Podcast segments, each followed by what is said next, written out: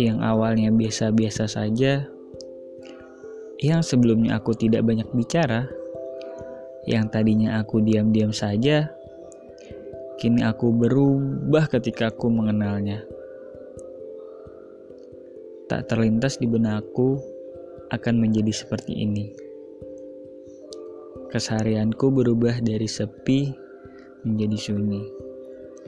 Sikapku berubah dari tidak peduli menjadi selalu mencari.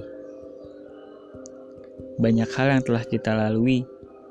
Kita selalu bercengkrama di kala dini hari.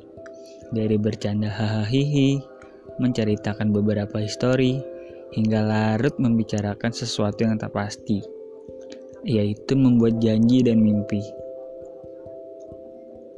Saat ku buka pintu hati ini, saat itu pula kau pergi, pergi meninggalkan janji dan mimpi.